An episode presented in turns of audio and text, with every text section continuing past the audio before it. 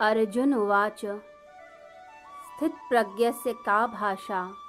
समाधिस्थस्य केशव। स्थितधिः किं प्रभाषेत? किमासीत व्रजेत किम? हे केशव, समाधि में स्थित स्थिर बुद्धि वाले, पुरुष का क्या लक्षण है? स्थिर बुद्धि पुरुष कैसे बोलता है? कैसे बैठता है? कैसे चलता है?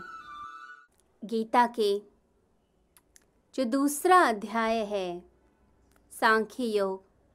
उसके जो अंतिम अठारह श्लोक हैं, उसमें गीता का सार आ जाता है। स्थित प्रज्ञ के यह जो अठारह श्लोक हैं, ये अठारह श्लोक उस व्यक्ति का चित्र खींचते हैं, जो एक आदर्श व्यक्ति है, आदर्श व्यक्तित्व है। ऐसा व्यक्ति हमें बनना है। तो इसमें बताया गया है कि ऐसा व्यक्ति जो सांख्य दृष्टि और योग दृष्टि दोनों से ही अपने जीवन को उस शिखर पर लेकर जाता है। ऐसा व्यक्ति कैसे बोलता है, कैसे चलता है, कैसे कार्य करता है, उसकी सोच कैसे होती है, इसके बारे में दर्शाया गया है। तो गीता के जो सांख्य योग के श्लोक हैं 53 श्लोकों तक योग दृष्टि और सांख्य दृष्टि से समझाया गया है और 54 से 72 श्लोक जो हैं, वो स्थित प्रज्ञ के बारे में उसका वर्णन किया गया है। तो ये जो श्लोक हैं, ये अद्भुत हैं। महात्मा गांधी नित्य की प्रार्थना में इन श्लोकों को लिया करते थे।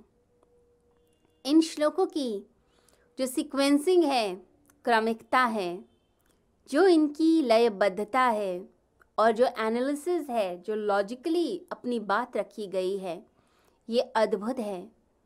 ये हमें सूक्ष्म की तरफ़ लेकर जाती है, स्थूल से सूक्ष्म की यात्रा कराती है। अंधकार से प्रकाश की ओर लेकर चलती है। यह हमें मोह से मुक्ति की तरफ़ ले जाएगी, धृतराष्ट्र से कृष्ण की तरफ़ जो यात्रा है। वो गीता की यात्रा है। वो इन स्थित प्रज्ञ के अठारह श्लोकों की यात्रा है। तो शुरुआत होती है प्रथम श्लोक से, जिसमें पूछा जाता है कि मासीत व्रजेत किम, कैसे उठता है, कैसे बोलता है, कैसे चलता है। और अंत जो है श्लोक का अठारहवीं जो श्लोक है इसका। उसमें बात आती है ब्रह्म निर्वाण की। तो शुरुआत हुई स्थूल से और अंत ब्रह्म निर्वाण सूक्ष्म की तरफ़। तो अद्भुत हैं ये गीता के श्लोक प्रज्ञ के श्लोक। गीता भक्ति के बारे में बताती है, ज्ञान के बारे में बताती है, गीता कर्म के बारे में बताती है। तीनों ही चीज़ें ज़िंदगी में ज़रूरी हैं, तीनों का मिश्रण है ज़िंदगी। ऐसा ही नहीं हो सकता कि सिर्फ़ कर्म ही करते रहें। और ये भी नहीं है, सब कुछ भक्ति ही हो जाए या ज्ञान ही हो जाए, जीवन में तीनों चीज़ों की ज़रूरत है। हम ज़िंदगी में किस चीज़ को प्रायोरिटी देते हैं, ये हम पर निर्भर है, परंतु जीवन में ये तीनों चीज़ें चाहिए। यहाँ पर प्रज्ञा की बात करी गई है। प्रज्ञा सिर्फ़ बुद्धि नहीं प्रज्ञा का मतलब होता है धी, धृति और अपने स्वरूप का स्मरण यानी स्मृति। धी यानी बुद्धि। अब बुद्धि तो चोर की भी हो सकती है, बेईमान की भी हो सकती है। तो भगवान कहते हैं सिर्फ़ बुद्धि ही प्रज्ञा नहीं, धृति भी चाहिए यानी धीरज। जो जीवन साधना है, जीवन देवता की साधना है। इस जीवन की साधना है।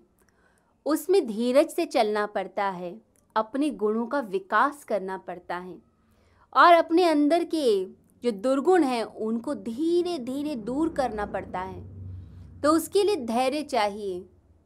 जैसे कोई व्यक्ति किसी छोटी सी कटोरी से सागर को खाली करना चाहे, बिल्कुल ऐसी ही है ये साधना।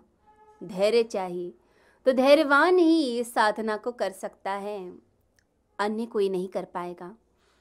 साथ ही साथ भगवान कहते हैं, स्मृति स्मृति की आवश्यकता है। आप याद तो रखें कि आप कौन हैं। जब हम भूल जाते हैं हम कौन हैं, तभी हम पाप कर बैठते हैं। हमें पता है हम अच्छे घर से हैं, हमारी एक प्रतिष्ठा है। परंतु कभी कभी अपने स्वरूप का विस्मरण हो जाता है, भूल जाते हैं। तो क्या होता है? कोई भी छोटी सी गलती फिर हमें नीचे पतन की तरफ़ ले जाती है। एक भूल फिर ज़िंदगी को नष्ट करती है। तो अपने स्वरूप का स्मरण भी कीजिए। तो प्रज्ञा में धी धृति और स्मृति तीनों चीज़ें आती हैं।